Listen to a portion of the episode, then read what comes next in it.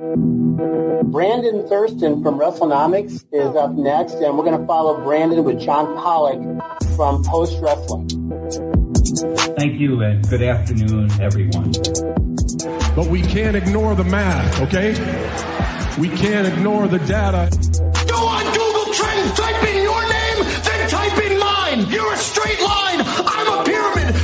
I like the very direct question on that. Television ratings, downward spiral. Fire rates plummeting. The time is now to turn the math around.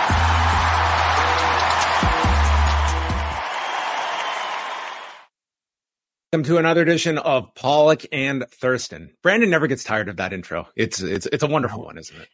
No, it's the graphics I, really put that one over the top. I think. I, I, think I've been meaning to tell you. I think you jump in uh, just before the music is is over with, and no, no one can hear you quite yet. I'm aware of this, and I've been trying for the last three weeks to be getting my timing down because I think there is some. Because uh, sometimes I've noticed like there's a gap between it ending and when I talk. So this is my internal battle that we will uh that we, we will wait till you see yourself back on the screen. Give me a uh, give me six to eight weeks. We'll, we'll have this one okay. down. Also, credit to StreamYard, who you notice on the video clips, it does not default to loop, whereas background music it is it is set to default to loop. Yes. Yes. So anyway, these are these are all the, the things that struggles. people tuned in today to hear all about the uh, the machinations uh, behind uh, Streamyard. But how are you doing, Brandon? How are things in Buffalo? Are you in, are you due for snow like we are in Toronto on Thursday? I haven't heard. I haven't heard this, the snow rumors yet. Um, We're getting 15 centimeters on Thursday if they are accurate. Wow, that's a lot of centimeters. That that's a few inches at least, I think. Yes, yes, this is the the Canadian American divide that you get on this show. We have a lot of uh, news that we're going to be getting into. If you want to send in any super chats, you're welcome to do so. But we have very special guest that's joining us right off the top as we are going to be uh, continuing our look into the various allegations against Vince McMahon, against John Laurinaitis, against the WWE. And uh, this individual has been at the forefront of a lot of the reporting over at Vice News. Real pleasure to be joined by Tim Marchman, who's with us. And Tim, thanks so much for taking some time to chat with us about it. You have been doing some outstanding work over at Vice, and you were definitely someone Brandon and I wanted to have on the show to talk about. I oh, really appreciate that. And thanks for having me. As we go back, it, it almost feels like it's been ages at this point, but it's only been a couple of weeks since the Janel Grant lawsuit uh, dropped. And just starting from that beginning point of this, uh, this latest uh, investigation into WWE and Vince McMahon, I mean, reading that lawsuit for the first time, Tim, I mean, how different was your reaction to that versus the Wall Street reporting that came out in 2022 versus Vince McMahon that this one has taken to me a lot more of a it's just had that much more weight that I feel it, it has carried with people versus in 2022 where you still did see I think a lot of Vince McMahon defenders and this one it it has been a lot more I would say cut and dry when you're getting into such gritty details as the lawsuit outlined. Yeah, I think it's a, I think it's a couple of things. First off, um, the allegations are so graphic and extreme, and they're very credible the text messages in the suit, for instance, um, McMahon and TKO, no one has really disputed those are those are real, and they significantly buttress the credibility of the story. And aside from those things, the lawsuit goes into so much detail about people who would have been aware there was something inappropriate going on, even if they didn't know every detail. Um, that it makes clear that this appears to have been known and tolerated within WWE, which raises a lot of questions about the company, as well as the fact that there's the specific allegation of um, of of trafficking, which is something I cover, and it's you know it's a word people throw around a lot, and in a lot of different contexts, it means a lot of different things. But in this context, um, you know, you're talking about what is alleged to be a a, a commercial sex act um, using uh, force, fraud, or coercion. Like pretty pretty cut and dry. If if what if what she says happened happened, it it meets that definition. And you know, it's not really a surprise that now we've given that that now we've learned there is a, a serious federal criminal investigation into that, which um, you know is is not good news for for Vince McMahon. Yeah, thanks for joining us, Tim. I was just wondering if you could tell us a little bit about how you ended up covering this for Vice. It's it's something that I've been thinking about at least you know over the last few days or so. Is just how much uh, mainstream attention this is getting in some areas versus others, and and obviously Vice News is a is sort of a, a, general news outlet. Yeah, so um, over the last several years, along with my colleague Anna Merlan, I've been covering uh, the anti-trafficking industry, and in particular, we've done a big series of stories over the last several years on Operation Underground Railroad. Uh, that's the anti-trafficking group previously headed by Tim Ballard, um, who was the the big box office hit from last year, Sound of Freedom, was made about. We started looking into that group because we thought some of their stories just didn't add up. Um, they presented this image of like paramilitary heroes jumping into countries in the developing world and personally liberating sex slaves and making all these claims about their work with domestic law enforcement agencies that um, you know just didn't turn out to be to be true. Um, and at this point, Ballard is now being sued by a number of women and in being investigated in a number of jurisdictions over um, sex trafficking claims against him. It's it's a really complicated story, but it has some it has some parallels to the allegations in the WWE case because you have this charismatic founder who's, um, you know, accused of trafficking women who are reporting to him. So when I saw the, I'm a longtime wrestling fan. Um, you know, I'm, I could have guessed. I'm pretty familiar with uh, the general background of, you know, McMahon's alleged behavior over the years. Uh, so one of my colleagues, Manisha Krishnan, wrote our initial story on the suit, but having some familiarity with wrestling and with trafficking, um, it felt like, you know, just hopping in and seeing if there was some stuff to cover. And, you know, it's turned out there's, you know, we've been able to get some new information out, which is, which is good. Uh, you know, it's a, it's a big, complicated, messy story. And if you can get some new stuff out and add to people's understanding of it, uh, you know, I think that's, that's good. That's our job last week um, we we had David Bixenspan on the show, and he was mentioning the fact that back in 2017 that the New York Times was attempting to put out a like an investigative piece into Vince McMahon, but one of the issues that a lot of the women that were speaking with New York Times representatives were was the fact that they just didn't quite understand the industry, the ins and outs of it. That someone such as yourself, like that, has to be you know this thing that we don't typically look at as a big detail, but hearing something like that, it's a huge thing when it comes to the trust of an industry that really does not have a healthy amount of trust in it's a very paranoid industry. I'm just curious as you're reaching out if you're sensing like there's still kind of that back against the wall mentality when it comes to speaking out or if it's still or if people are sort of making a, an inroads towards uh, voicing their concerns and their own personal experiences with someone that has a better understanding of the industry. Yeah, so there's there's a couple of elements to that. One is um, in talking to some people, I've definitely found that the fact that I have some familiarity with wrestling is helpful. And I don't, you know, I don't think I'm an expert because I read the Wrestling Observer or anything like that. But I think there's a baseline of, you know, if they're trying to explain something complicated and you can make clear that, oh, I kind of, you know, I understand what you're talking about there, that can make someone, uh, you know, that can make someone more comfortable or they can be speaking about something that if you didn't have some familiarity with it, you wouldn't understand the significance of. So I think it does help as in any field if you, um, you know, if you know the context of, of where information exists, that can, you know, that can help you. Um, I think from the people I've talked to and people who've chosen not to talk to me in some cases, I, you know, I think there's still, you know, still a lot of, a lot of fear of retaliation.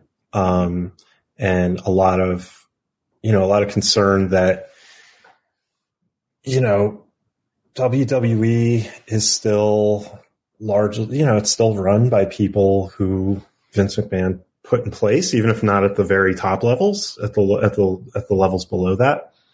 Um, and my sense is also that there's a lot of concern about fans. Um, everything from you have you know, like something like with hap- what happened with Sonya Deville, where she had someone actually break into her house to, you know, just how toxic social media can be.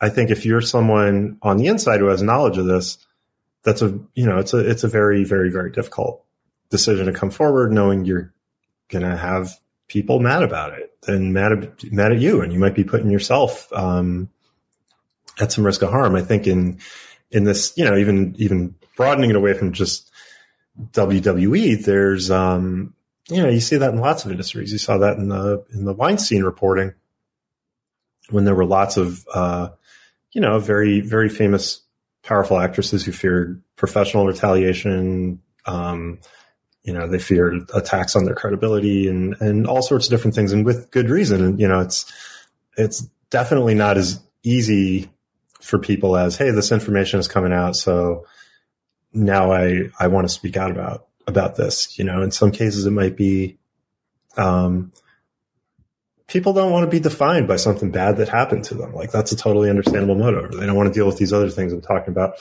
I have a sense of that people are thinking really seriously about these things. And one reason I pretty strongly suspect that we're not seeing a kind of um, flood of of tabloid style details is that we're we're talking about really serious crimes here. If you're someone either if you're someone who is behind an NDA, you know the, we know the feds are talking to them and probably telling them, you know, we we're not going to put a gag on you, but it would probably be for the best if you kept this confidential for now, not to compromise our investigation.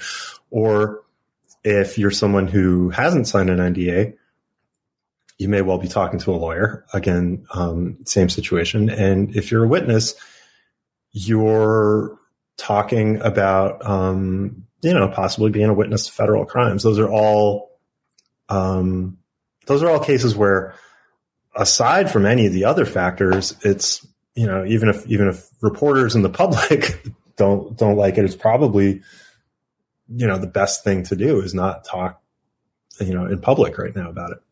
You mentioned that if any of the other women who are under NDAs, they they may be talking to to the the feds, and they may not want those stories out right now. I, I was wondering what you think is behind then Janel Grant coming out with her lawsuit. I maybe it's just the issue of you know allegedly been stopped paying, so so mm-hmm. she's she's suing him. Why is um, that one different? You think? Yeah, so I mean, I think the um, I don't I don't want to be too speculative here. I want to go by what's in the suit and what we know about um, you know the the lawyers involved in the suit. So one of the interesting so first off, there is the factor that um, she had a contractual agreement with McMahon that she says he didn't hold up his end of. So there are there are real damages there. She's alleging that she's not able to work because of the um, you know the trauma she suffered and, and the post traumatic stress disorder that she's currently suffering from.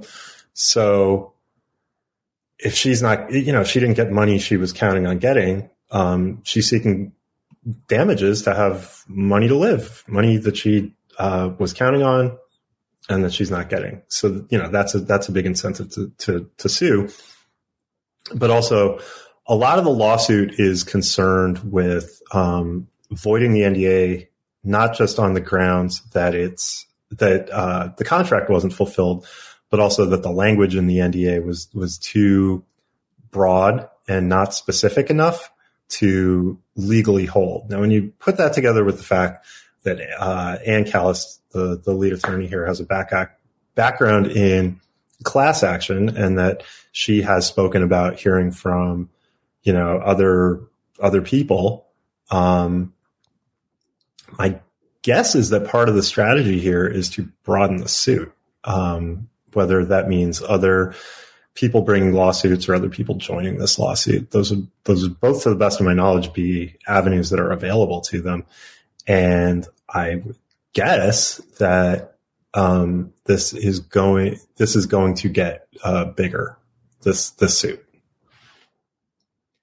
When it comes to uh, Edward Brennan, who's the attorney for John Laurinaitis and covering cases like this, uh, Tim, is this sort of out of the norm for a defendant's attorney to be kind of as public as he has, as we're talking about, you know, a lot of figures in this that are keeping a relatively low profile. Mm-hmm. Edward Brennan seems to be someone that at least is, is getting his client's message out there in a pretty clear way throughout this uh, reporting that you've been conducting over the last few weeks. I don't know. I don't know that it's that unusual. I mean, he's advocate, you know, he's advocating for his client and he's getting asked questions and he's giving answers. I, I appreciate it, even as I understand why, uh, you know, other lawyers don't even return emails. I don't, I don't think there's a right or wrong way to, to do that. And, you know, he hasn't said a lot about what his strategy is here. I know a lot of people are drawing the inference from that that he's seeking to to flip on Vince McMahon or he's looking for a plea deal. I don't know that any of that's true. I you know I I, I take it very much at face value. Um, you know, I and some other reporters have asked him questions and and he's answering them. Uh, that's good, and I assume he's doing it because he thinks it serves his client's uh, best interests. You, you mentioned earlier the the reaction that maybe some some women may fear that they would they would face if they you know went went public with some of their experiences with with WWE. I, I think you know, one thing that's that's getting lost in this story to WWE's benefit is that this is more than just a Vince McMahon story or more than just, just mm-hmm. about allegations against against John Laurinaitis and Vince, but that it's part of what's alleged in the Janel Grant lawsuit is that there were a number of executives who had knowledge of, of, of at least a relationship between Grant and, and Vince, but didn't mm-hmm. do something to, to, to intervene. Um, so, I mean, this lawsuit has been out for almost three weeks now, which means the defendants are almost due to, to have some sort of response. Uh, but what, what, have you th- thought about how WB has handled it to this point in terms of publicly commenting or not commenting? I'm sure you've reached out.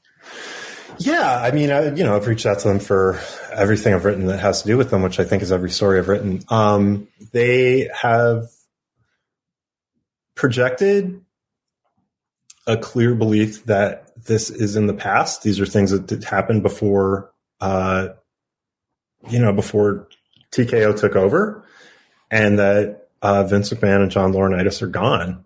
Um, and that, you know, there are things they don't know about because the people currently in charge weren't there.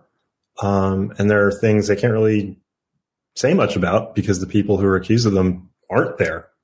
Um, I'm not a public relations critic, so I don't really have too much to say about whether that's a good or bad strategy. I will compliment them for being. I think they've been fairly. I think they've been fairly open. They've certainly been responsive um, when they're asked questions. I do. I do think that substantively, WWE is a defendant here. What's brought up in what's brought up in the lawsuit certainly suggests that it's more than simply a matter of um, you know two executives kind of run amok and doing things secretly in ways that didn't impinge on a broad stratum of, of upper leadership that would have at least you know at, at face value taking everything in the lawsuit at the very least several top top executives would have known that Vince McMahon had an unqualified person who was his girlfriend who he brought in and gave a fake job to. And um, for that kind of behavior to just be open and tolerated in sort of routine business, um, you know, it obviously suggests unflattering things about how WWE is run. And there are, you know, it would certainly be reasonable um, you know, to ask questions about darker things going on. Were there other executives who were having inappropriate relationships with subordinates? Um, was knowledge of this limited just to the idea that this was Vince's girlfriend? Things like that. I'm certainly not accusing anybody of anything. I'm saying those are those are unanswered questions as of this point um, that you know obviously people want answers to, and hopefully in the process of this litigation we will get answers to. So, in, my understanding, right, you like you're, you're saying part, part of the response you're getting from WWE is that there's different leadership in charge now versus when these incidents are alleged to have happened, which I believe is running from 20, 2019 through early 2022. Mm-hmm. I mean, the, the, the top two executives, executives in WWE right now are Nick Khan and Paul Levesque, who were who were there for at least part, if not all, of that time. Nick started in, I believe, August 2020, and Paul's been there for 25 years. Yeah, certainly. Um, I think it's it's it's totally fair for them to say, "Hey, Vince McMahon uh, isn't here anymore," and you know the the ultimate top people at uh, TKO was at TKO. Yeah, at TKO weren't you know weren't here at the same time. It's like, come on, especially because obviously a central. So there's two things. One central part of this is the whole process of WWE becoming part of TKO, and we know that at the least they knew it was in the Wall Street Journal and we know that, you know, some of these executives knew more than that. We don't know how much they knew of what was in the suit, but we know they, they knew more than they were reading in the paper. Um, they knew enough to list McMahon as a risk in SEC filings and all that. Um, yeah, and, and, I'm sure they so did are, diligence when they were exploring the, the notion of a merger, and I'm, I'm, pretty sure that's even stated in some of the, the filings that they put out there. Uh, yeah, information about the, the merger deal. Yeah, I think a lot of the a lot of the bigger questions here um, have to do with that. And it's a question of definitely put to them is like, you know, you put together this $21 billion deal, knowing all these NDAs were out there, knowing that you were kind of buying a box of radioactive material. Now the radioactive material has gone off. Like, what kind of investigation did you do prior to that? What kind of due diligence did you do before that? I haven't gotten a good answer to that, but it remains – a question I have, and that I imagine probably some shareholders have, is we know there was this big investigation in the NDAs. What kind of broader investigation was there into McMahon's behavior? Because, you know, if you have somebody who has all these NDAs for inappropriate behavior with women, you can presume there may be women who want to bring forth those allegations and haven't signed NDAs. You know, was there a, was there an investigation into his broader pattern of behavior going back all this time? So that's kind of one set of questions. And then there's another there's another set of questions that I class with those because they both have to do with potential liabilities here and, and what kind of diligence was done into them, which is that so we reported on the previously unpublished portion of the Ashley Massaro affidavit. And um, basically, the significance of this is that in preparing a sworn in preparing a sworn affidavit as part of a concussion lawsuit in 2017, Ashley Massaro, who was a WWE wrestler, had material which um, was not ultimately part of the affidavit, but um, it, you know was something she she was prepared to submit to the court as a sworn affidavit, um, you know, under penalty of perjury, saying that there was a casting couch scheme that she had been retaliated against for refusing McMahon's sexual advances, and specifically that she had seen him making out with female wrestlers in the locker room.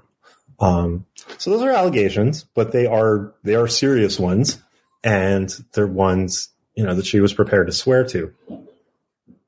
So that opens to me this whole other box that is um, kind of adjacent to but distinct from the Grant lawsuit, which is um, is this true that that you know Vince McMahon was sexually preying on um, you know on wrestlers, on people who work for WWE, and if so, you know what kind of potential liability does that open? Um, how much has that been investigated internally? Those are you know those are questions I don't have good answers to. I've been asking them, um, and I'm sure a lot of other people have as well, because um, you know that there's there's a lot of potential plaintiffs there. And as you uncovered, an, an NCIS investigation that was launched uh, right after Massaro's death in 2019 that yeah. wrapped up four years ago that we are just now learning of and, and not knowing what the findings were as well. Like that, that certainly is of, of great um, interest, I, I, would say, to sort of what was this six month investigation and what was found. And if not for this story resurfacing, would anyone have even heard about this investigation? Yeah. And there, so there are a couple of interesting things about that. So one is when I found out about that investigation, NCIS said that they could only release more information under about it under FOIA that has a 20 they have a 20 day response time on that i did file and i'm sure many other journalists have as well um, asking for any files and associated documents like how it came across their desk that sort of thing so that has a 20 day turnaround time so we should be getting hopefully we'll be getting something on that in a couple of weeks I asked for expedited processing because it's a subject of intense public interest. If um, if we're lucky, in a couple of weeks they'll release all the documents they have on that, or they could in a couple of weeks just say, "Hey, we're still looking into it," and it could be years until anything about that comes out. But even from what we know, there is something interesting, which is that in WWE's initial denials that management had been aware of this, which are contradicted by John Laurinaitis, and his uh, contradictions are corroborated by other evidence. Um, they said that if they'd been aware of this, they would have referred it to the base commander. The incident happened in 2006. The only investigation we're aware of um, started the month after Massaro died. So this is just an inference, but I think it's fair to infer that uh, military investigators um, became aware of the affidavit, possibly due to publicity, and then they decided to look into it. So it was a six month investigation. It's possible that it might confirm her story. It's possible it might refute her story. It's possible they might say too much time had passed and we couldn't really investigate it. We don't know. But we do know that it started 13 years after the alleged incident that WWE management was aware, and that despite what they said, it doesn't appear they reported the uh, the investigation. So you know, there's probably not any legal consequences attaching to that or anything, but um, it would be very good to know who those people were who precisely were aware of it and would have been responsible for reporting it, because I don't think it's great to say that if we had been aware of this alleged rape, we would have reported it, it and for it to turn out that you were aware of it and that you didn't report it, if that makes sense. And, and just, just so people are aware, the, the NCIS is, is not a, uh, it's not a crime drama, but the, the naval uh, investigation. Uh, yeah. And so the reason, the reason they're looking into, into it specifically is that Massaro alleged that she, she became dehydrated and she was taken to a medical clinic at a military facility and that there, uh, someone who represented himself as an army doctor assaulted her. So I know in the past there had been reporters who had um, they had filed FOIAs with the army, um, but in but in my digging around, it became clear that she had um, she had been taken to a clinic that was staffed specifically by Navy personnel. So the jurisdiction for that follows to NCIS. Um, and God knows who we may get some kind of terrible procedural drama about that. I don't even know if that show's still in the air. Maybe it went off 20 years ago, but, um, you know, yeah, they they they looked into it. I'm, I'm going back to the, the comment you made about a lot of the the women and one of their concerns being fans out there as well. And I think that is an aspect to all of this that if you are someone that has undergone, uh, you know, harassment of, of any degree, and you're just looking at so much of this came out two years ago, and here this individual in Vince McMahon is met with a, a hero's embrace walking out on television days mm-hmm. later. And there was so, it's like, we look at this Janel Grant lawsuit and how much is on the victim to just disclose the most horrific of details, attaching a name, attaching a face, making this a real person that this all happened to. And it just seems there's such a burden on these victims to have to like leave the the skeptic there with no other alternative but to give them credence to these allegations. I completely understand why uh, the, these women out there would be like,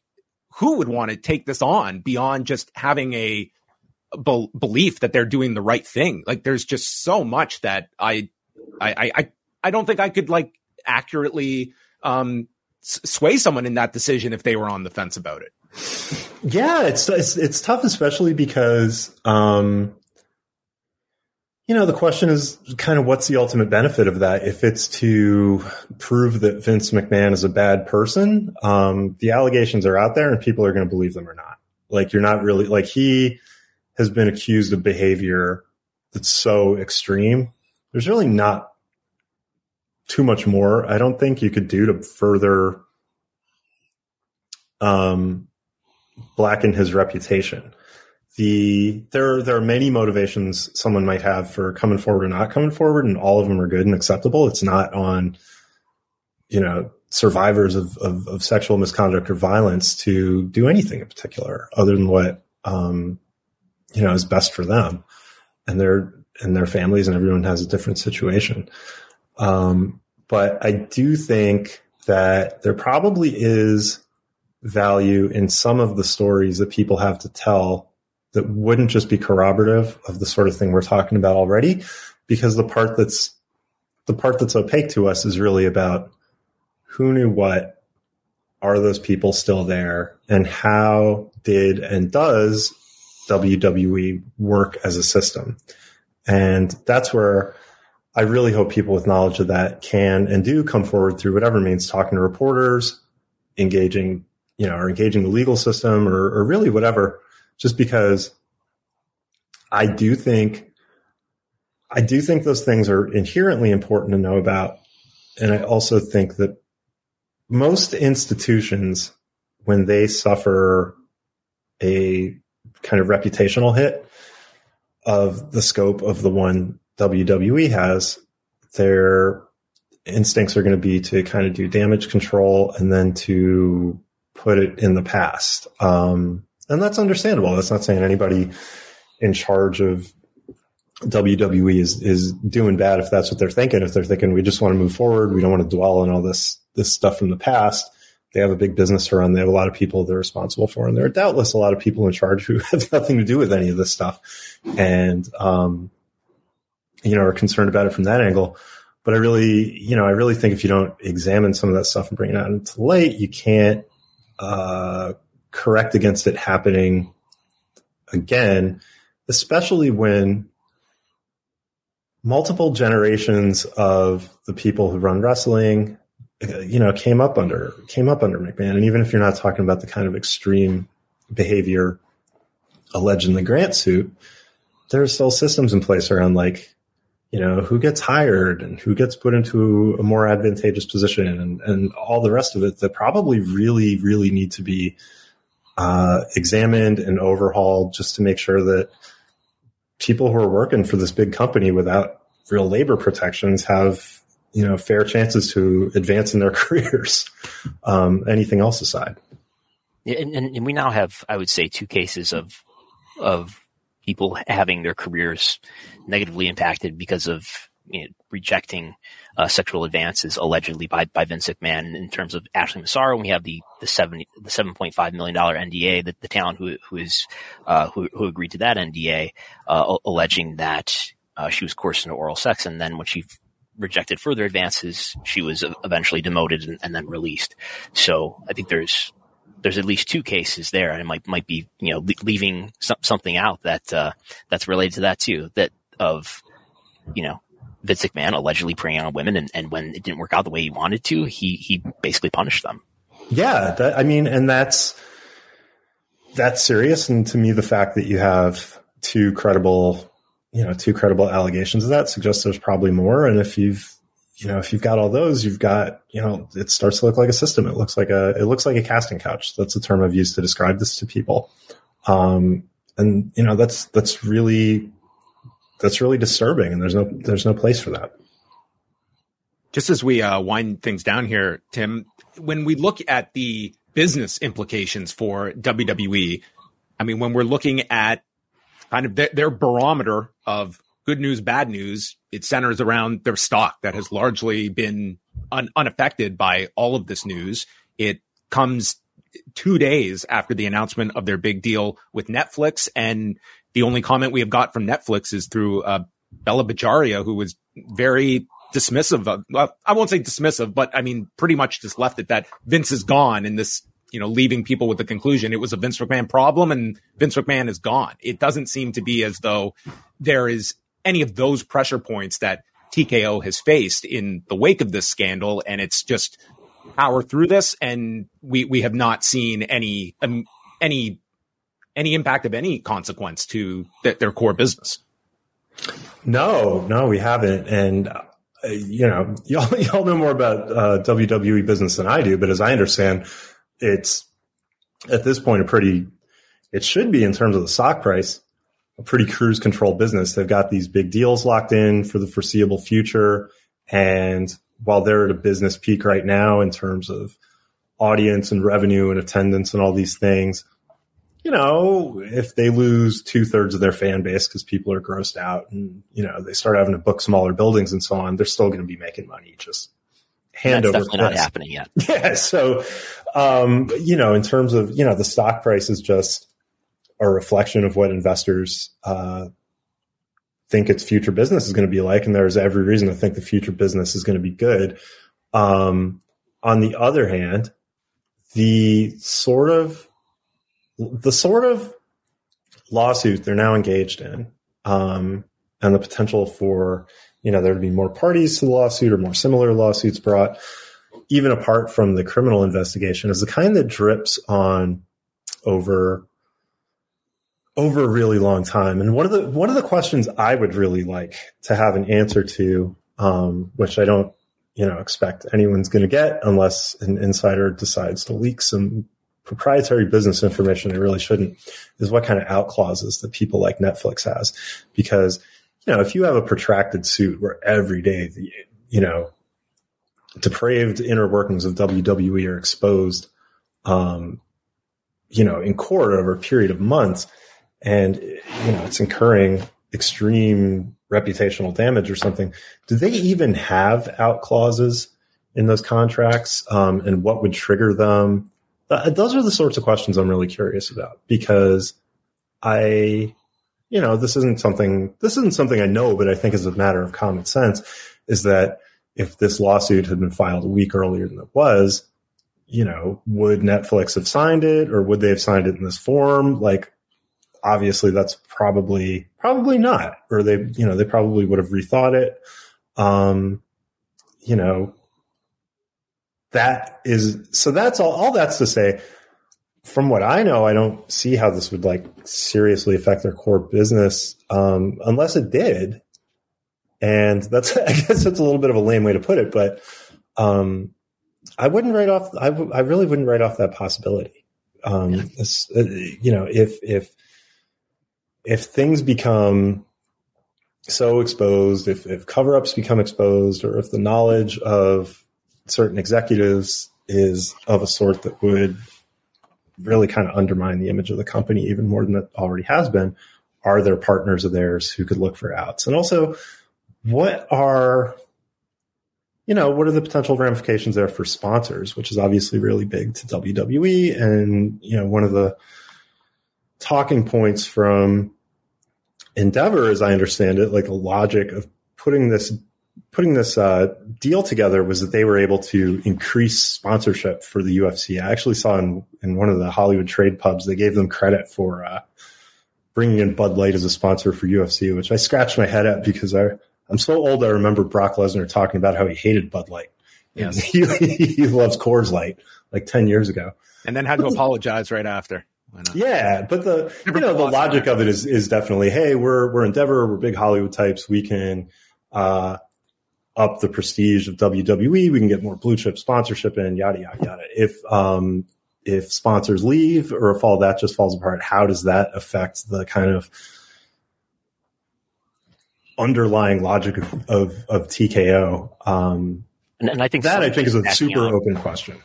I think Slim Jim backing out at least for a day. That that did seem to apply some pressure that resulted in Vince McMahon resigning. Yeah, you know, if your idea is that, hey, if we bring this together with the UFC and we have these master deal makers in charge, we're going to get uh, Tesla to be putting its logo on the mats at WrestleMania, and all of a sudden you're struggling to get Slim Jim to to stop from fleeing in the face of a sex trafficking investigation.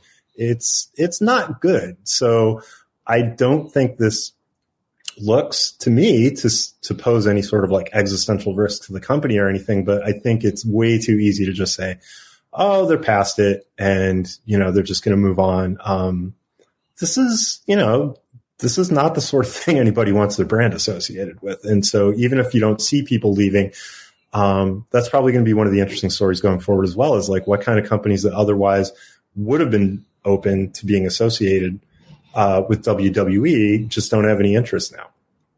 Yeah, they just made a deal with uh, with with X to do um, WWE Speed on, on, on that platform. Oh yeah, X, see, X, a, a great brand safe platform that every every reputable company in America is is running towards in I, droves. Right I, I, bet Linda Yaccarino has some experience selling advertising with WWE since she she was at NBC Universal before. Um, but I, you know, in, in getting ready to, to talk with you today, I read the, the interview you did on um, indignity.substack.com, um, talking about in part which I, which I really recommend people read, uh, talking in part about the media coverage that this story has gotten. And I, I would like to, to focus on that a bit. And just, it, it seems like a lot of this coverage, it's, it's, it's helpful that Vince McMahon is friends with, with Donald Trump in terms of getting this story media coverage because it's sort of, it gets to be, and I think maybe it almost undermines it. It gets to be sort of an, an addendum to all these broader, more, more, you know, consumable, um, culture stories around whether it's you know, Donald Trump or uh, Weinstein or, or Bill Cosby or Jeffrey Epstein.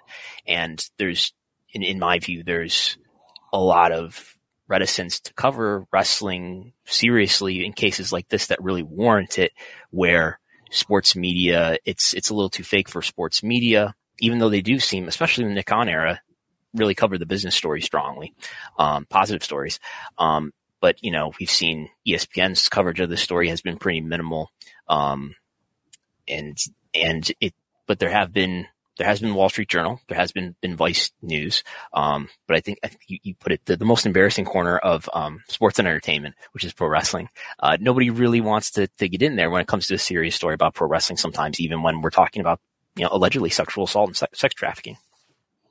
Yeah, it's, um, I think it's a, you know, I think it's a real shame. And I think, outlets should cover this seriously. Now, obviously, there's a lot in the world to cover, and you can't cover everything, and I understand that. You know, in the in the grand scheme of things, WWE isn't all that big a company, and if you're not looking at this because you're looking at, um, you know, some giant company poisoning towns drinking water, I I totally get it, but yeah, well, you know, when when you look at a big institution like ESPN that certainly has time to do softer coverage of, you know, whether Cody Rhodes wants to finish the story or, you know, what, what kind of punishment Rhea Ripley's going to deal out to her next opponent. I, you know, absolutely. I do think there should be some resources devoted to covering this. It's, um, you know, the question of whether the outcomes are predetermined or not is, is, is pretty irrelevant. It's, it's a sport. Um, in every sense, it really matters. And so you know, places that cover it as, you know, a sport or pseudo sport. This is the biggest story going on in it. And so I, I, I do think it deserves to be covered. And for places that wouldn't necessarily cover it, um, you know, it's a, it's a very straightforward proposition that this is a big, powerful company with an exceptionally vulnerable and many would argue exploited labor force that's um, you know in a position where there are questions about casting couches and sex trafficking and all these different things and it is also connected up to some of the most powerful cultural institutions in the country you know like the the connection with Donald Trump is not just a matter of him having been at WrestleMania or whatever. Linda McMahon runs a Trump aligned super PAC. She's a former cabinet official. Um, all of all you know all the things in the lawsuit had their origination in what was previously the it was called the Trump Parc Stamford, a you know Trump developed um, luxury condo where the McMahons bought one of the first penthouses. There were there were you know some of the first people in there, and you know Trump has his own ties to different um, people who've been convicted or accused of trafficking. And so political reporters might want to look at all that. But when you look at those kind of ties or, you know, the fact that there are serious questions about like how much of this Ari Emanuel knew before he decided to plunge ahead in the deal, you're really talking about some of the most powerful people in America and Vince McMahon's direct connections to them. And that's not to hold them accountable for his alleged behavior, but it is to say that whatever someone makes of wrestling, and I think on its own terms, it deserves serious coverage. Um, you know, this isn't an abstract thing. This is how the the friends, business associates, business partners of some of the most powerful people in the country are treating the people who work for them. And, you know, if you're okay with that, you're okay with that. if you're not okay with that, you're not okay with it. But the, the biggest thing that sits with me is just there's a lot we don't know about that. And I, you know, I hope we get answers. I'm going to be looking for answers. I know other reporters will be. And I really hope we get them because this, you know, this isn't, this just isn't the sort of thing that should be tolerated in powerful circles or, you know, any circles, but especially not, you know, the ones the masters of the universe move in. They have control over people's lives. They have control over people's futures. And, um, you know, this is how one of their close associates is apparently behaving. Well, Tim, you have uh, been very generous with your time, and uh, this is where I would usually ask uh, what you're working on. I would imagine you probably can't disclose what you are working on, but I know that everyone that's following this show will be uh, following uh, your coverage along with your colleagues over at Vice, and uh, we just want to thank you very much for for taking this extended time to chat with us and you know tremendous reporting on on your behalf. This is all very important stuff, and you're somebody that I, I, think a lot of people are leaning on on a real like elevated platform that can be um, drawing a lot of attention to what's a very very important story. I really appreciate that, and I don't know if I'll ever do another story on this. You know, if there's if I if I don't uh, find anything out, then there will not, not be anything to share. But I'm certainly going to be asking the kind of questions we've discussed here. I know other reporters and really importantly, other you know lawyers will be, and so I guess the one thing I would say is if people are feeling frustrated that it seems like nothing is happening, these things play out. They can play out on a really long time span. Um, just let me take one second to just give an example of that. I was mentioning um, that my colleague Anna Merlan and I covered Operation Underground Railroad for a long time. We got information last, I think June, corroborated information that Tim Ballard had left Operation Underground Railroad amidst multiple claims to the board of sexual misconduct.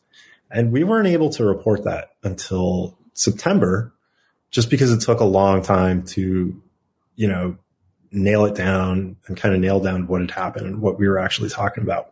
Um, I understand that with something this kind of seismic, people want to know everything. Um, I really do. I really do think the information people want to know is going to come out, and I really do believe that there will be accountability for people who, um, you know, were aware of it or complicit in it or, or, or whatever you want to say. But it it just takes a while. You're talking about serious, um, serious criminal accusations and uh, a legal process that rightly gives the accused, you know, in both civil and criminal cases, a lot of ways to defend themselves.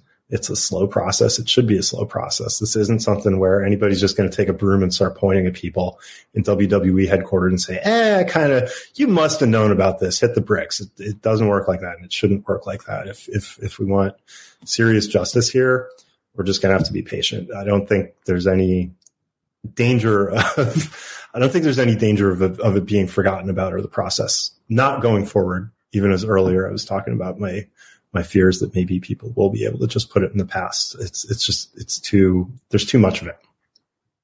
Do you want to give out any information if in case there's anybody out there that maybe does want to reach out to you confidentially? Is there um, a direction you would like to give out? Yeah, absolutely. Give me one second just to pull up my own signal number because I don't it offhand. Um, but you can always email me at tim.marchman at vice.com or signal me uh, at 267 713 9832. And just to be clear, uh, you know, if you want to reach out, I am not going to ask you what, you know, what are the horrible things you saw or experienced or anything like that. I don't even need to know who you are right off the bat. Um, I think sometimes people have a little, they don't know how that process works. I'm happy to start a conversation by just talking about like, you know, generally what position you're in, um, how our process works, how we verify information, how we protect sources, what are good ways for you to prevent um, an employer or another party from finding out you're talking to a reporter, things like that. Um, can really start from wherever, you know, wherever people want to start from. And I can also be direct messaged on Twitter. Uh, I have open DMs. It's uh, at Tim Marchman. So yeah, if you're somebody who's thinking about talking, or you know, you're you're a wrestling fan who remembers an old interview that you think might be relevant, or you just have questions you want to ask about the FOIA process or whatever, reach out to me by any of those means, and I'm always happy to talk. And we'll include that in the uh, in the show description as well with that information if anybody uh, wants it. But again, thank you so much, Tim. Um, we we appreciate uh, all of your time coming on and chatting with us. It's uh, it's been great to uh, discuss with you what's obviously a very uh, very trying story for a lot of people out there, but super important one, of course. Yeah, appreciate your work as well. Thanks for having me, and uh, you know maybe I'll have me back sometime and we can talk about like AEW booking or something less depressing will, will Cody finish the story? That will Cody finish the story? We'll get to the investigative story. All right. Thanks a lot, Tim. All the best. Thank you, Tim. Take care. All right. Tim Marchman joining us from Vice News. At Parker, our purpose is simple. We want to make the world a better place by working more efficiently, by using more sustainable practices, by developing better technologies. We keep moving forward. With each new idea, innovation, and partnership, we're one step closer to fulfilling our purpose every single day. To find out more, visit parker.com/purpose. Parker, engineering your success. Everybody in your crew identifies as either Big Mac burger, McNuggets, or McCrispy sandwich, but you're the Filet-O-Fish sandwich all day. That crispy fish, that savory tartar sauce, that melty cheese, that pillowy bun? Yeah, you get it every time. And if you love the filet of fish, right now you can catch two of the classics you love for just $6. Limited time only. Price and participation may vary. Cannot be combined with any other offer. Single item at regular price. Ba da ba ba ba. And I mean, there has been, you know, in the, in the last week, I would say, Brandon, there has been, you know, some some reaction that we have seen from various individuals around Vince McMahon. Um, Bruce Prichard did semi addressed this on his podcast. I mean, basically addressing it by stating he can't address it. Yes, he did. Um, for legal reasons. For legal reasons. He said that, uh, I'm not at liberty to discuss any legal matters with the company whatsoever. And there can't be a response from a legal standpoint as you can ask till you're blue in the face. That's going to be your answer. I'm not involved. I'm not being sued. I'm not accused of anything and it's a legal matter. So that, that is it. He said that, uh, if you work at a large company and your large company is being sued, then there's very little that you can say about it. And if you do, that's a good way for you to lose your job. Yes. Um, has so this is why he can't answer. You did did, did Vince, you know, text you or call you uh, to give you suggestions about creative uh, between July 2022 and January 2023? Um, is he texting you now and, and, calling you now about creative and giving you suggestions about what you should do with, with creative, even though he's resigned from the company? That's for legal reasons. He can't answer that. No, until he's blue in the face, which is quite the ability for someone to both be able to be blue in the face and red in the face. Yes. Bruce Prichard has been able to do throughout his career. So, um, uh, beyond that, I mean, I would say the most, um, most significant name out there in terms of somebody, you know, within wrestling, I would say Bret Hart came out pretty strong in terms of his condemnation of Vince McMahon and even apologizing, like he disclosed recently to Rita Chatterton, who he had been not just dismissive, but just like some pretty appalling, you know, depictions of Rita Chatterton in a, um, in an old interview and just stating that he, he just never believed that Vince McMahon could have uh, done something like that. And he gave Vince McMahon, he, he stated it like reading those text messages that that was Vince McMahon that he was reading those texts and, and doesn't have any doubt uh, in, in, terms of this, and certainly believes Rita Chatterton now, and saw this as the the last vestige of a you know defense that he ever had of Vince McMahon. But that it carries a lot of weight when you have someone the level of a Bret Hart that is stating this, as opposed to you know someone that that doesn't have that kind of long term history with Vince McMahon. Yeah, I mean clearly the the, the details that are that are disclosed in the in the grant complaint um, have changed the way people feel about this. Uh, it, it, there were four NDAs that we knew of from four different women. There were a couple allegations on top of that that were known uh, for years, really. Um, and that didn't stop people from thanking Vince McMahon for all the, the great entertainment that, that, that, you know, that he provided them. Um, but having these details in, in the level that we do has, has changed some people's sentiments. Um, just to add to to the Bruce Prichard notion that he can't talk about it for legal reasons, that hasn't stopped Paul Levesque from at least fielding questions about it. That hasn't stopped Cody Rhodes, a talent, not even an executive, from talking about and taking questions about it. Seth Rollins has talked about it a couple times now. Um, there are plenty of questions that can be asked. Now, whether or not people want to answer them is another story. They, they're at liberty to, to say or not say what they want. Um, but the notion that you can't talk about anything that would be pertinent to this story uh, for legal reasons, I don't buy. No, there's plenty that he could state that is not defamatory, that's not impeding an investigation. Um, but I mean, he's he's not it, it, he is not incentivized to disclose any of that. Um, and I, and I think that's the situation that he's going to to be in. Um, that he, he's not going to put himself out there. Um, in terms of uh, Tony Khan, he was uh, he was asked a bit about this in an interview with Fansided, and Tony Khan's uh, comment was, "quote I can't comment on the terrible allegations against WWE right now. For us, first and foremost, trying to create a safe locker room environment for everybody, women and men. We have a really, really good bond. I think we have a great locker room, and everyone knows there's a support system there. There's many channels.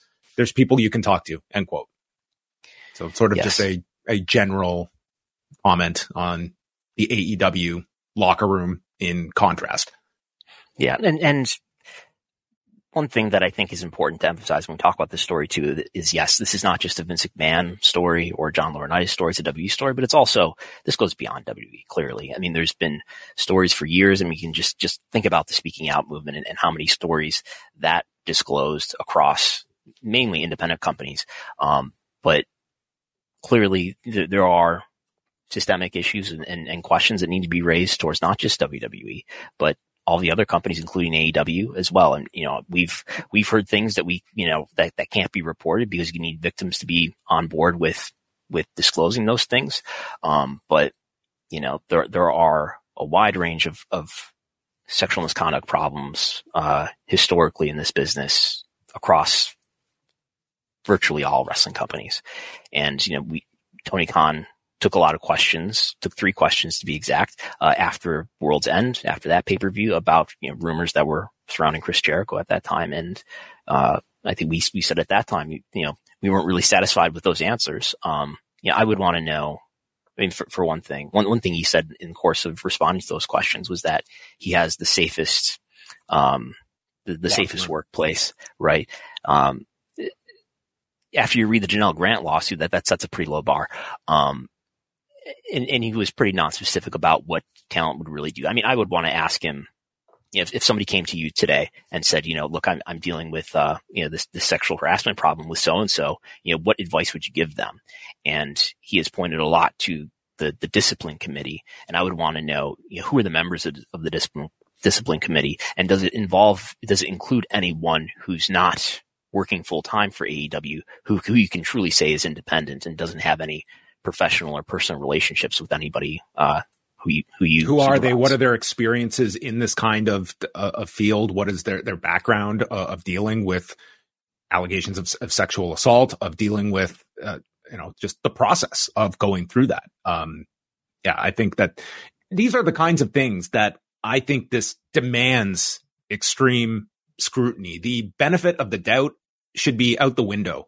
I think across the board, like whether that's fair or unfair to uh, what, whatever promotion you want to look at, I think you have to be looking at this um, with, with greater scrutiny in terms of like just take our word for it only carries so much weight, and I think specifics are needed.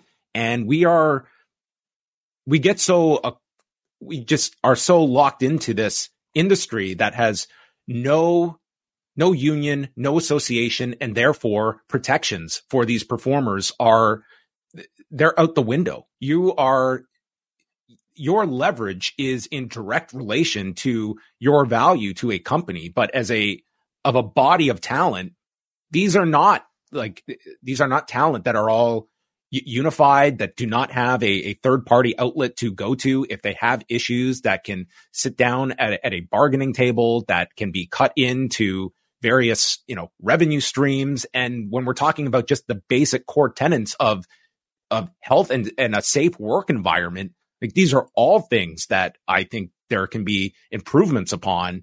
And at least more of a spotlight onto what what are the practices in place. And this is an absolute extreme case in Janel Grant, but that does not mean or diminishes other people's experiences in some of these workplaces that w- would not fly any anywhere else. And I think like this, anyone that is running a company, I think should be looking at this as what can we do better? And transparency is something completely lacking in the, in this industry, in these fields.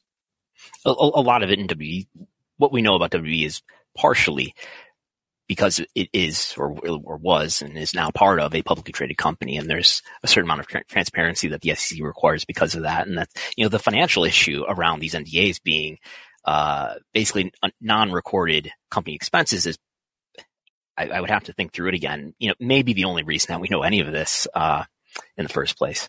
Um, if I, if I could go back to, to Bruce Prichard again for one second, it's, it's not as relevant that he talks about this. He is what the, the executive producer, he, I don't know what his title is. He's not among the leading executives in WWE. Um, we have heard questions asked to Paul Levesque, a few of them.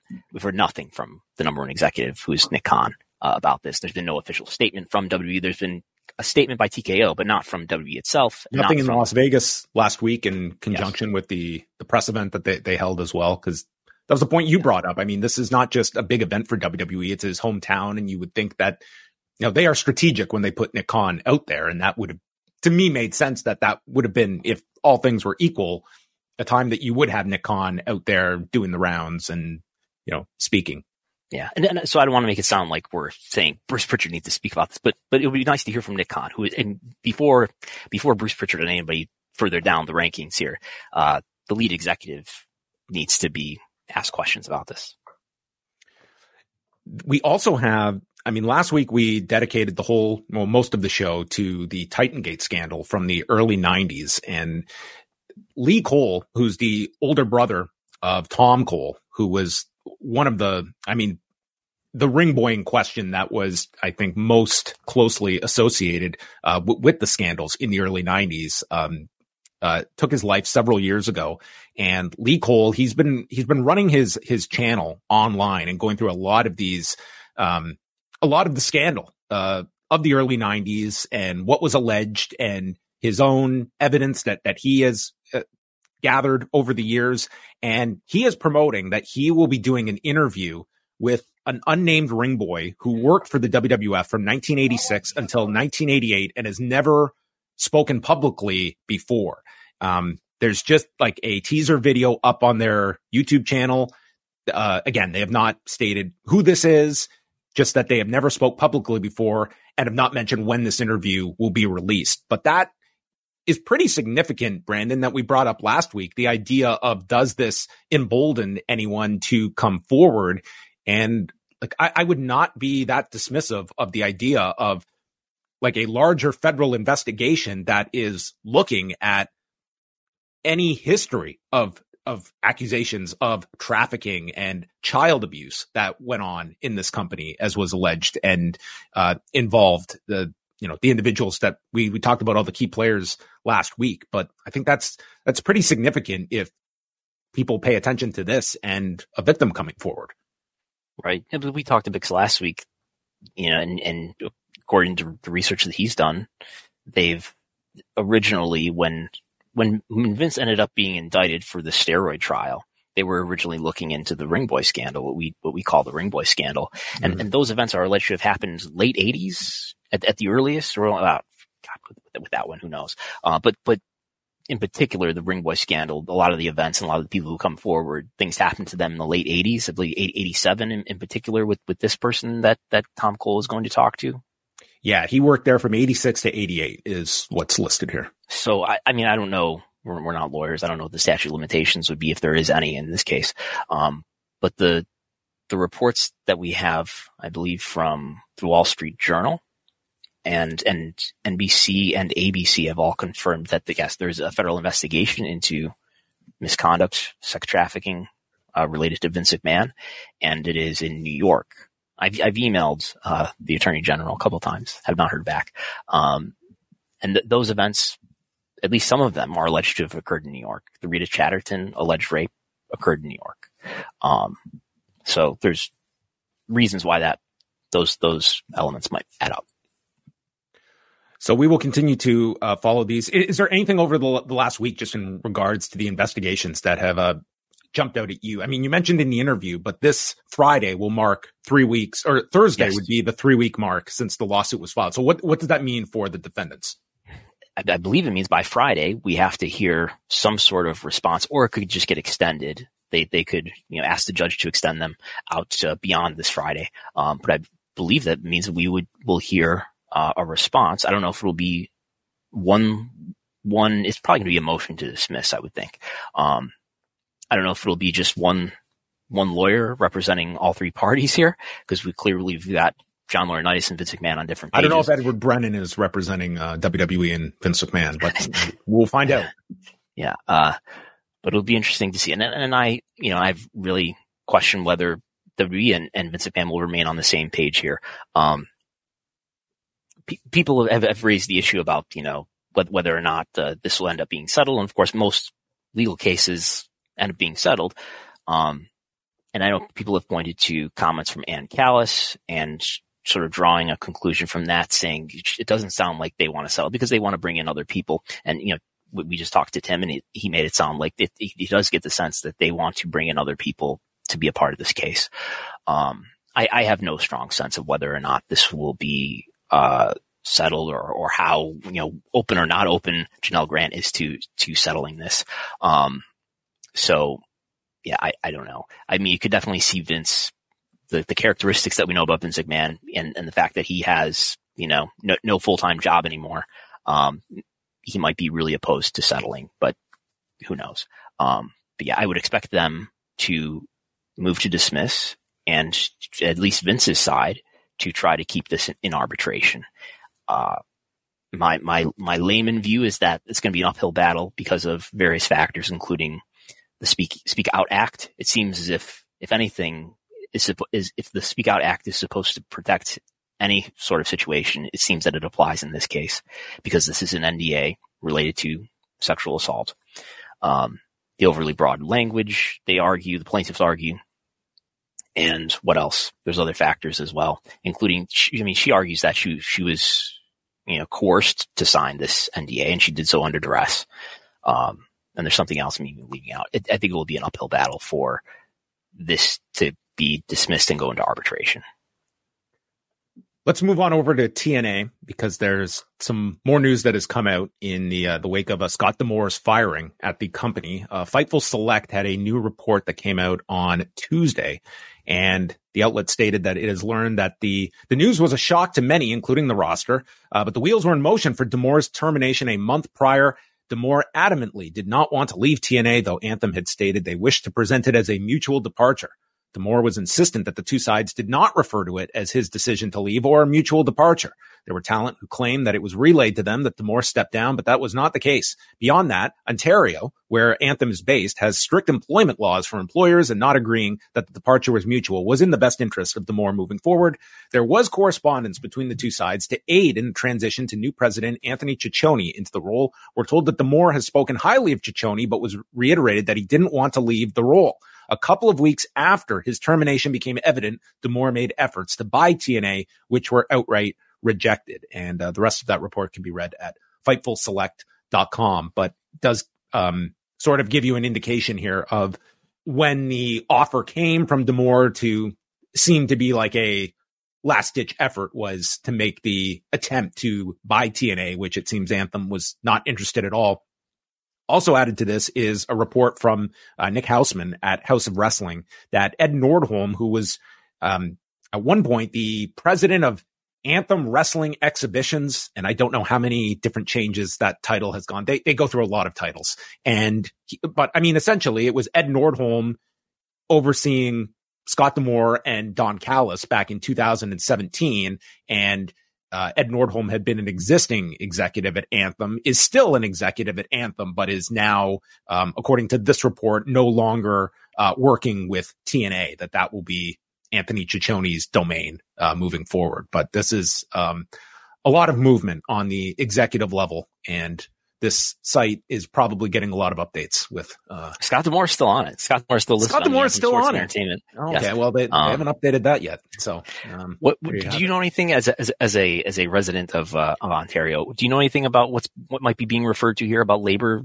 laws in, in Ontario? I would have to speak speak with a lawyer uh, about the the specific advantage. I'm I, am i am sure like there's certainly credence to like the difference of this being like a mutual decision to depart as opposed to um, Scott D'Amore being uh, fired, which is is what he is, um, and and just what what that means for him um, moving moving forward as well. I mean, Scott D'Amore has not stated anything publicly, but I think you can look at this as you know somebody that obviously wanted to stay with the company. He was not looking to leave, and the the attempt to buy TNA just seemed to be sort of you know his his last ditch effort of of doing something with it. And I mean, we're we're going to see what because TNA is in a position where it's not all that unlike Ring of Honor a few years ago when Cody's deal was up and the Young Bucks deal was up, and you saw Ring of Honor. It's like, are you going to put money into this? Are you going to be competing with AEW, or are you just going to be a content creator that fulfills the Sinclair syndication programming. And with TNA, are you out there and actively going to be going for significant free agents? Like we, we know years ago they made an offer to Chris Jericho. We know that they, I mean, they went out and they signed Trinity and at least had her for almost a year. We knew that they had interest in CM Punk. Okada just came onto the market. Are they going to be in the market for those talents or are they just going to have, you know, we're, we're producing content and we're doing it under a certain budget and we're not going above and beyond what it will take to be, I will say, competing with the level of AEW for free agents. I think WWE is a different stratosphere yeah. um, financially. So we, we take this at, at face value that a lot of the issues that led to Scott D'Amore being terminated from Impact Anthem TNA is that it's it's budgeting issues. So I mean, I I would have to conclude from that that that TNA is not profitable, um, and that they're they're losing money on, on this. Um, it is creating content for Anthem, which owns AXS TV. So I think there might might even be like a, a it's it might be a matter of accounting philosophy just what just you know sort of you're not paying any rights fee i would think for this because you're you're just putting it on your TV and you're benefiting from the content, which you would otherwise have to pay something to, to, to get, you know, something on AXS TV from eight to 10, um, on Thursdays. Um, but I would think that this is not in their view, you know, profitable enough anyway. So, I mean, is there, is there that much of an opportunity for a company at the level of TNA to gain a larger audience and generate more revenue? I would say that the, the opportunity is incremental at best. I would certainly argue that, you know, TNA is in, they're at a level and it's hard to see them getting out to whatever that, that next level w- would be. But if you're looking for any encouraging signs, certainly like this last month was the first time you did see, you know, they drew, I think it was like 1200 and 1600 on back to back nights in Vegas. They're going back to Vegas in April as well for their, their pay per view. So they're going back pretty quickly. And from the Observer reporting, like did one of their best numbers in years on pay per view as well. So, I mean, we're talking about a great TNA number that would be a fraction of an AEW pay per view. But regardless, like for them, um, you were at least. And, and this decision comes after that, you know, increase in, in consumer sales here. Yes.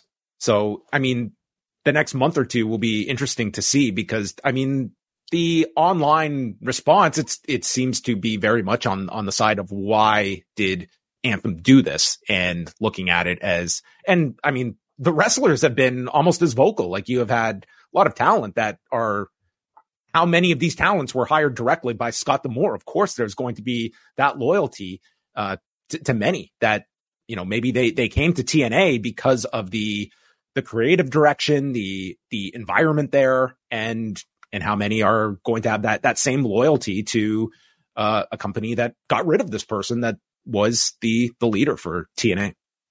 Yes. So there you have it on the latest on on the TNA front. I always say like TNA, the business model, it was a behind the scenes documentary on a week to week basis. I mean that going back to 2002. That's the that's the programming of, of TNA. Could you imagine just following like the the behind the scenes of, of this? Isn't that, that uh, Jerry Jarrett's book? I think it would be a, a good basis for, for the best of times. Yes, yes, it was. All right. Uh, some other news to talk about uh, before we uh, wrap things up here. Rocky Romero is now a member of the AEW front office. Oh man. So New Japan's lost someone else? Nope. He's still working with New Japan. However that works. So Rocky Romero, who is like become, this guy has become like a higher level of Jimmy Hart that just works with everyone and continues to do so. So he's got CMLL commitments, C- headliner for CMLL, AEW front office. Um, who knows what else? But now he helped. Uh, he helped navigate the uh, what the Karl Anderson and Luke Gallows uh, while they were under contract with WWE, working with uh, New Japan. That's right. Um, so I, I would be curious what his role is in the AEW front office. I like all we know is front office position. I don't know what that entails. So that remains to be seen. Ratings notes. Did you watch the Super Bowl on Sunday? I did watch the Super Bowl that went into overtime. This was watched by an average of 123.4 million viewers across CBS, Nickelodeon, Univision, and Paramount Plus. Um, were you one of the five people that streamed this on Paramount Plus? Uh, so I had it going on two TVs actually. in, in, the living room, it was on the antenna directly from my CBS affiliate, and then and then in the bedroom, it was on Paramount Plus. Yes. Oh, so you were streaming it on Paramount Plus. Yes, okay. Because yes, yes. 120 million of this number was on CBS, 2.2 million on Univision. So, I mean, the Paramount Plus, I mean, they, uh, I, I, don't know what the, the number was for Paramount Plus, but it was, it was minuscule in the, in the grand scheme of things, but a, uh, a great night for CBS. So great that they did a mass round of layoffs like the day after this number came out. So that's, uh, thanks everyone for the record setting number on our network. And, uh, you're fired. Wonderful network to work with. But uh, we saw this demographic breakdown from Sports Media seen, Watch. We have down bell at Dalmos here. If, if there's one thing that's going to live on, it's the color scheme of Showbuzz Daily that everyone is going to still. Uh, this it's, color it's, scheme will always conditional be, formatting. I, I, see. I need to give you a, a tutorial in Excel. This is basically standard Excel uh, conditional formatting here. Is it? Okay. Well, yeah. it's, it's Showbuzz Daily formatting for me, but nonetheless, uh, the biggest gain year over year, women 18 to 24, huge fans of, um, Roger Goodell, obviously huge Tony factor. Romo, I think. Yeah. Um, yes, the 18 to 24 audience up the highest of anyone, uh, year over year. So they had a lot of factors working for them this year. This will probably be, um, a tough number for any future Super Bowl, uh, to hit with the combination of a, an overtime game, Taylor Swift, and the juggernaut that is the NFL. Yes. Yeah, it was a great game. Uh, I, uh, I watched it. I watched Usher, uh, and, and all of his friends. He had many of them, uh, just entertain people. Were you excited when Ludacris showed up? Uh, I, I, I, had to have someone identify for me who Ludacris was.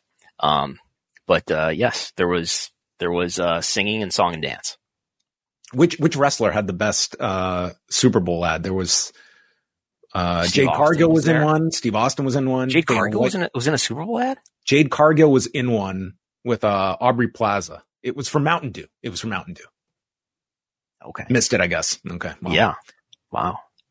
They made such a big deal about it on WWE programming too. Did they? No, I doubt that. There was oh, no okay. mention of it. That's all. an outside project. No, you don't. You don't promote. I guess those. so. Um, but I know what you really care about in, in Canada. How did the Super Bowl do? Ten yes. million viewers in Canada, folks, which is actually that that's a pretty crazy number. Um, this is on TSN, CTV, and RDS, and they they measured 19, bigger than the Stanley Cup. Um, yes, I would say this is certainly bigger than the Stanley Cup. It used to be the Grey Cup would outdraw the Super Bowl in Canada, but now it's flipped. The Super Bowl now does bigger. Well, the, the, days of Doug Flutie are, are, behind us. Let's be honest. I mean, when Doug Flutie, I mean, that's our that's our connection between the Argos and Bills. It's Doug Flutie. Uh, but 19 million unique viewers in Canada, which is half the population, which is kind of nuts right. when you think about that. Google tells me you have 38 million people there. Okay, so they're, they're stretching it. Uh, no, not really. Like the, there you go. So 19 million people tuned in. I was not one of them. I was part of the, the other 50%. WWE ratings. Let's talk a bit about those. SmackDown on Friday, 2,578,000 viewers and a 0.75. So their best figures since August 25th, which was the tribute show for Bray Wyatt and Terry Funk. This coming off the press event with, uh, for WrestleMania and probably going to be a number that is uh, dwarfed by this Friday's number. I mean, they have loaded up SmackDown this week with Rock and Roman Reigns appearing. Logan Paul is wrestling. We'll see how much that matters for his first free match on television. But it would seem that this Friday they are they are gearing up for a big one. Yes, I mean this was a big rating. Last week's rating was was big too. Um, but I mean, what do you attribute this to? I think I attribute it to the hype coming off of the WrestleMania kickoff show and all that discussion and and what had happened at the end of the episode the prior week with Cody sheepishly walking to the back and letting letting Dwayne have the spotlight. Um, I mean, you can say what I want about the WrestleMania kickoff press conference, whatever it was, uh, being a distraction in Las Vegas to was it a press conference? A, I think they called it a press event. Press event, excuse press me. Press event. Um, whatever. It it you know it, it took attention off of the Vince McMahon story to an extent, the WWE Vince McMahon story. Um, but look, this SmackDown rating is really good, and there, there's clearly a lot of interest, at least in the, in the story around Cody. And, and is, is, he going to finish the story? And what's Rock up to? And who's Roman Reigns going to wrestle? Rampage did 456,000 viewers and a 0.14 on Friday night. So this was their largest audience since April, largest demo number since October the 13th, and highest 35 to 49 audience since August the 11th. So my thought was, man, this must have had was this some kind of like NBA lead in of some sort? It seemed like they didn't have any big lead in before this. So I, I found this to be a fairly stunning number that this Rampage did this level of audience. But Rampage is a, there's some weeks it just, I mean, we're talking, we're not talking the craziest fluctuations here of numbers, but it sometimes really is a crapshoot of what garners attention on a Friday night for Rampage and, and what does not. But this was a big show by, by Rampage standards. They did have Mystico on the show. Am I right about that? Mystico wrestled Matt Sydal on the show. Yeah, um, is it the there's nothing in the quarter hours. I'm not gonna pull them up right now, but there's nothing in the quarter hours that was like, wow, there's this big no. spike. I mean, it's only a one hour show anyway, but um, Rampage is up in, in February in in one episode here against the February of last year. But it is, you know, we we are finally getting to the point where like you know, Rampage, which debuted in August 2021, uh, has basically been sequentially down since that point um, but is now starting to do a little bit better than it did last year, at least for one week. Uh, but there was, it was an impressive rating on, on the Rampage scale. Could Rampage become the number two show in the next six months? No, we're getting, because we're getting very close here between these two. There was not a whole lot of uh, distance between Collision and Rampage this week. Yeah, we have not been giving enough attention to the fact that hey, we're out of college, you know, college football season. Collision should be doing better, right? Yeah, I mean, even up this week, Collision was at four hundred ninety-eight thousand and a point one five. Yeah, but we're looking at that today as a good collision number. Yeah. I think that does kind of show you where things are. This was their best audience since October, highest demo of the year. Um, clearly, Esfinge has turned into an American sensation. Yes, opening up Who? collision. Star Junior Esfinge. They uh, they opened up uh, collision, and then we had uh, Tomohiro Ishii, huge draw in the main event as well. And then Raw on Monday night, a million seven hundred forty-seven thousand viewers, 0.56, first on cable, and beating out a pair of college basketball games that were airing back to back against Raw on ESPN. So I mean, and, a, a, little down from the previous two weeks, but I mean, still, you know, kind of in in line with in in line with what they're going to be doing. Yeah, and I, and I can tell you in in quarter hours that I will be uh, oh, yeah, posting for subscribers. We haven't seen quarters yet. Uh, soon after we're done recording here the the Cody the Cody and Seth live promo had no ad breaks in it. Um, it was the only quarter hour that had no ad breaks in it, but it did go over two million viewers. So, and what did this show average as a whole? By the way, one point seven something. Um, million seven forty seven. Yeah. So th- this it was a it was a big spike. Had the benefit of, of no uh, ads in it, but big spike for for that segment and the the YouTube views for for for the Raw show I mean, reflect that as well in terms of that that segment having a lot of interest in it. So there you go. All of your your ratings notes overall, uh, a pretty strong week for for both WWE and Everybody. AEW. So we will see what what Dynamite uh, draws tonight as they are in. I don't know where they are tonight. They're They're in some. Oh, they're in. They're in uh, Cedar Park, Texas tonight. HEB Arena or Center or whatever it's called. That's right. Have you been looking at all at the WrestleMania events that week? Do you know what you're going to be doing in Philadelphia when you go down? No, I've, i am uh, I, I, need to get with John Siino and, and ask him what I should, uh, what, to, to, to give me a, a path for the weekend. Well, you can go to postwrestling.com slash mania for a whole schedule of all the events as curated by one John Siino. All of the events that are going down from stardom to Josh Barnett's Bloodsport to a Jeff Hardy concert. All of these and more happening WrestleMania week in Philadelphia and New are Jersey. You, are you in charge of this? Because your email is listed here.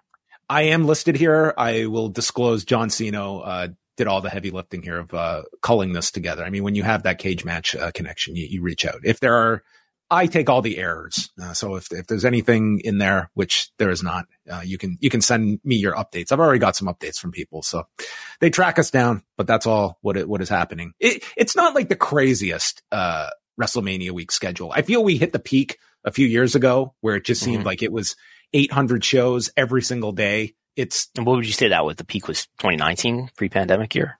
I think in New York, certainly that, that first Dallas show in 2016, I remember there was just a insane schedule. But then, yeah, 2019, I would say was maybe where they built up the highest. Um, and then you is there as much of an appetite for the for the indie shows as there was say pre AEW before AEW took a lot of the talent up?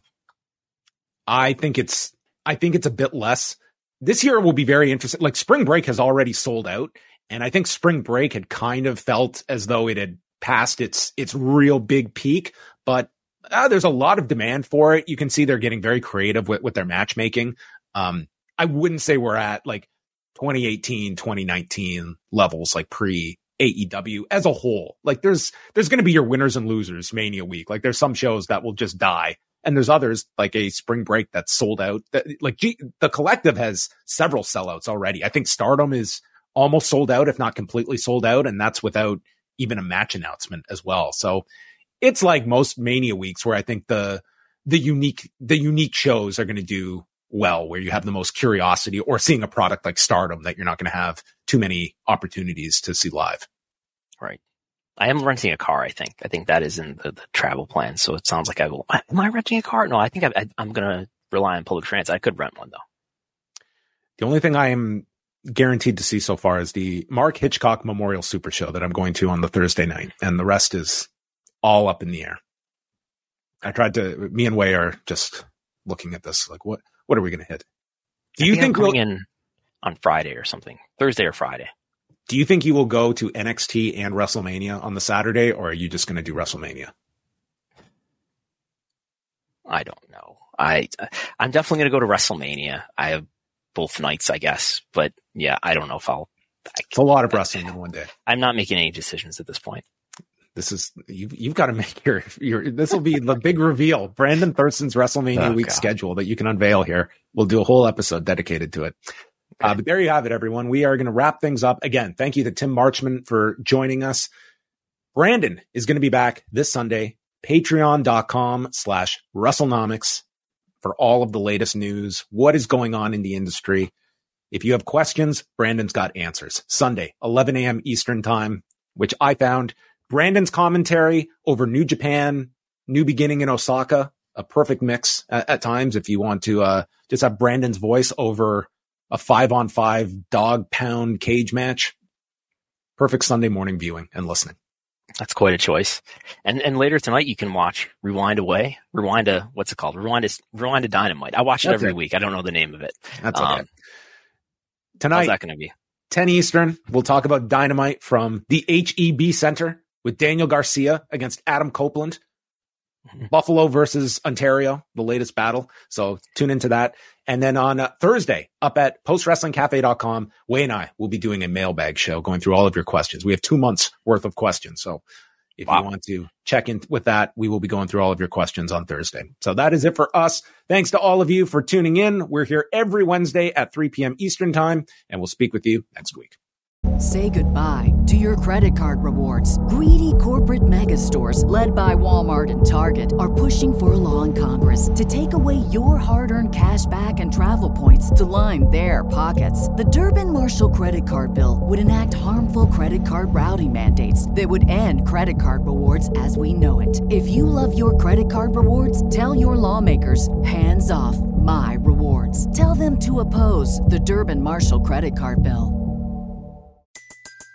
Everybody in your crew identifies as either Big Mac Burger, McNuggets, or McCrispy Sandwich.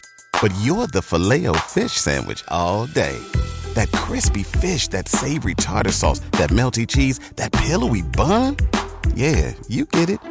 Every time. And if you love the filet of fish, right now you can catch two of the classics you love for just $6. Limited time only. Price and participation may vary. Cannot be combined with any other offer. Single item at regular price. Ba da ba ba ba.